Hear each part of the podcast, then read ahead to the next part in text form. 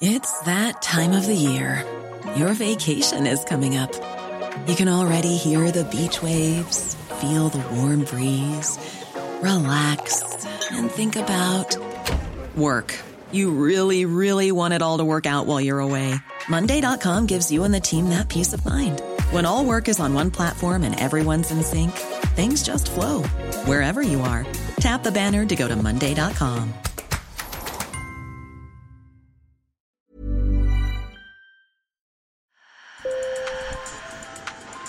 Bonjour. Hello. Hola. Marhaba. Sur le fil, Le podcast d'actu de l'AFP. des nouvelles choisies pour vous sur notre fil info. My message for the uh, situation when I am killed is very simple. Not give up. Ce message, vous l'avez peut-être entendu des dizaines de fois ce week-end. C'est un message au peuple russe d'Alexei Navalny, le plus déterminé des adversaires de Vladimir Poutine. Alexei Navalny est mort vendredi, à 47 ans, en prison, dans des circonstances encore confuses. Navalny aura défié le Kremlin par-delà la mort, puisque dans la suite de cette vidéo, filmée par CNN, il assure même que s'il lui arrive quelque chose, eh bien cela ne sera que la preuve de la peur que son mouvement insuffle au régime. Pour parler de cette disparition et de ses conséquences un mois avant la présidentielle en Russie, je vous propose de me suivre à la rencontre d'exilés russes à Paris et d'écouter Agnès Calamar, la secrétaire générale d'Amnesty International. Sur le fil.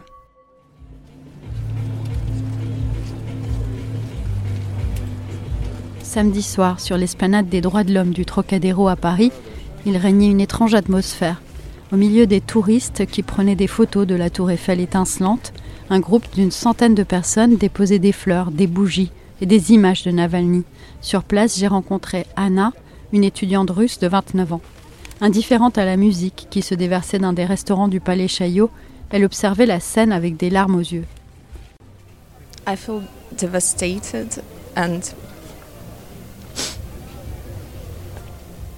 I feel very sad, but sad, this word is not enough to describe the feelings. Um, Je suis dévastée, je me sens très triste. Enfin, ce mot n'est pas suffisant pour décrire ce que je sens. C'est une immense perte pour nous tous, pour notre peuple. people.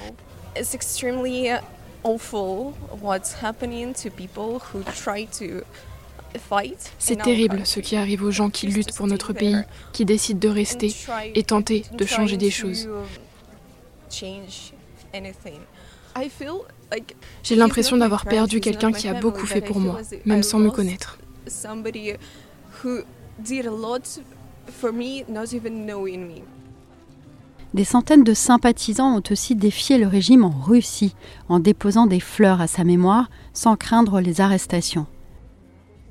Alexei Navalny était sans conteste le plus grand opposant à Poutine au pouvoir depuis plus de 20 ans.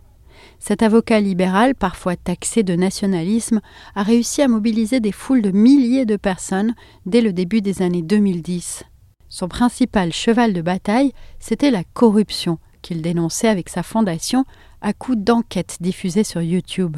Régulièrement interpellé et poursuivi en justice, Navalny a échappé de justesse à la mort en août 2020, suite à un empoisonnement au Novichok, un agent neurotoxique de fabrication russe. Et après cinq mois de convalescence en Allemagne, il a quand même décidé de retourner en Russie, en dépit des risques auxquels il s'exposait. Écoutez cet extrait de notre podcast documentaire Le poison de Poutine, qui raconte ce tournant dans sa vie. Le 17 janvier 2021, Alexei Navalny embarque à Berlin. Destination Moscou. Cinq mois après son empoisonnement et sa convalescence en Allemagne, la bête noire du Kremlin rentre en Russie.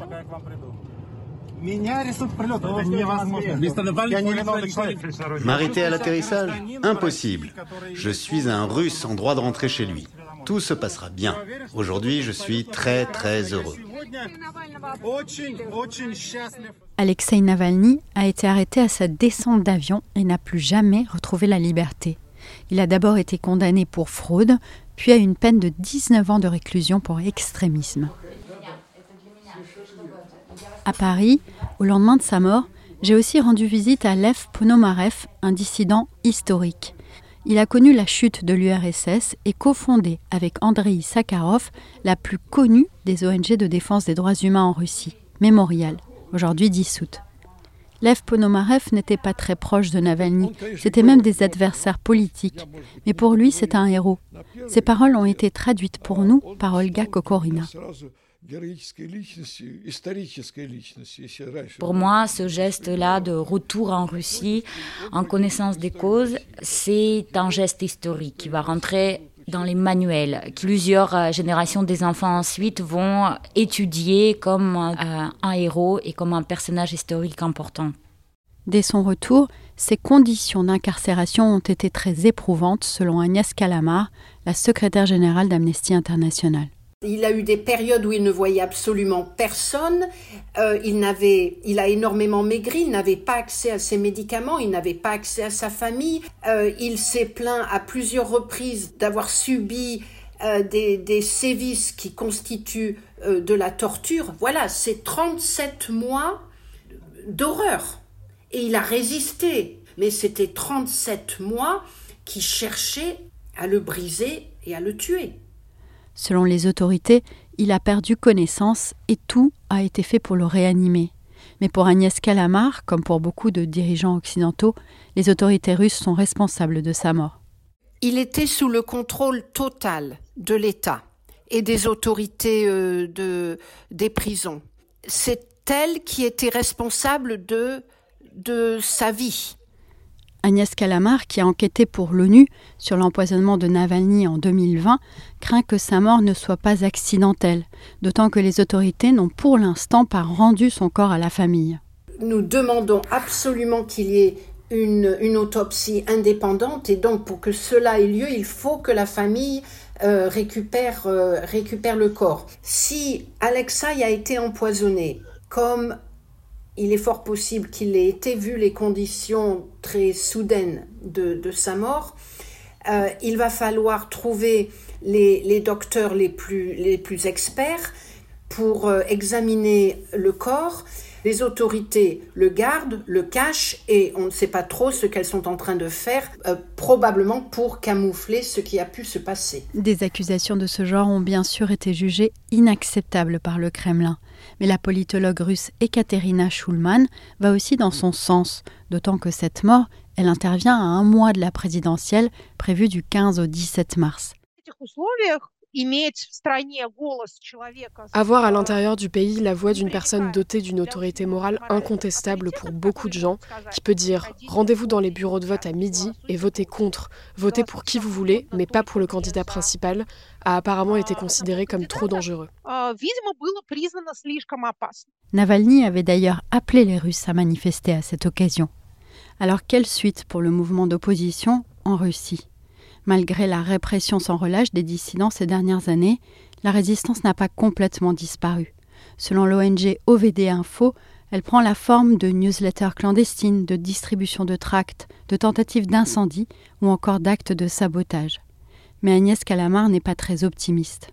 La désinformation est tellement totale, le nettoyage de l'opinion publique, du, de cerveau, je dirais, est tellement puissante euh, il n'y a plus de médias indépendants, il n'y a plus d'informations indépendantes. Euh, donc, comment peut-on imaginer que le public soit à même d'avoir une opinion critique? Ça sera qu'une infime minorité. L'opposant Lev Ponomarev, que vous avez entendu tout à l'heure, préfère croire que la mort de Navalny galvanisera les opposants à Poutine et rappelle que des milliers de Russes se sont déjà opposés à la guerre en Ukraine ces derniers mois et ont soutenu ouvertement des candidats indépendants. Samedi soir, au Trocadéro, il y avait des Russes, mais aussi des Polonais, des Ukrainiens et même des Biélorusses. Et comme Olga Prokopieva, porte-parole de l'association Russie Liberté à Paris, tous m'ont dit que le chemin d'une victoire contre le régime de Poutine en interne passait par une victoire en Ukraine. Il ne faut surtout pas abandonner l'Ukraine, aider l'Ukraine à vaincre ce régime parce que c'est que si on vainc euh, le régime poutinien sur le champ de bataille, sur dans la guerre en Ukraine, qu'on pourra le vaincre tout court. Sur le fil revient demain, mais restez avec moi encore quelques secondes. Pour aller plus loin, j'aimerais vous inviter à écouter l'excellent podcast documentaire sur Navalny réalisé par Sarah Lou Lepers et Antoine Boyer avec Andrea Palaciano et Jonathan Brown, Le poison de Poutine. Je vous laisse le lien dans la description. Je suis Michaela Cancela Kiffer. Je vous remercie pour votre écoute et je vous dis à très vite.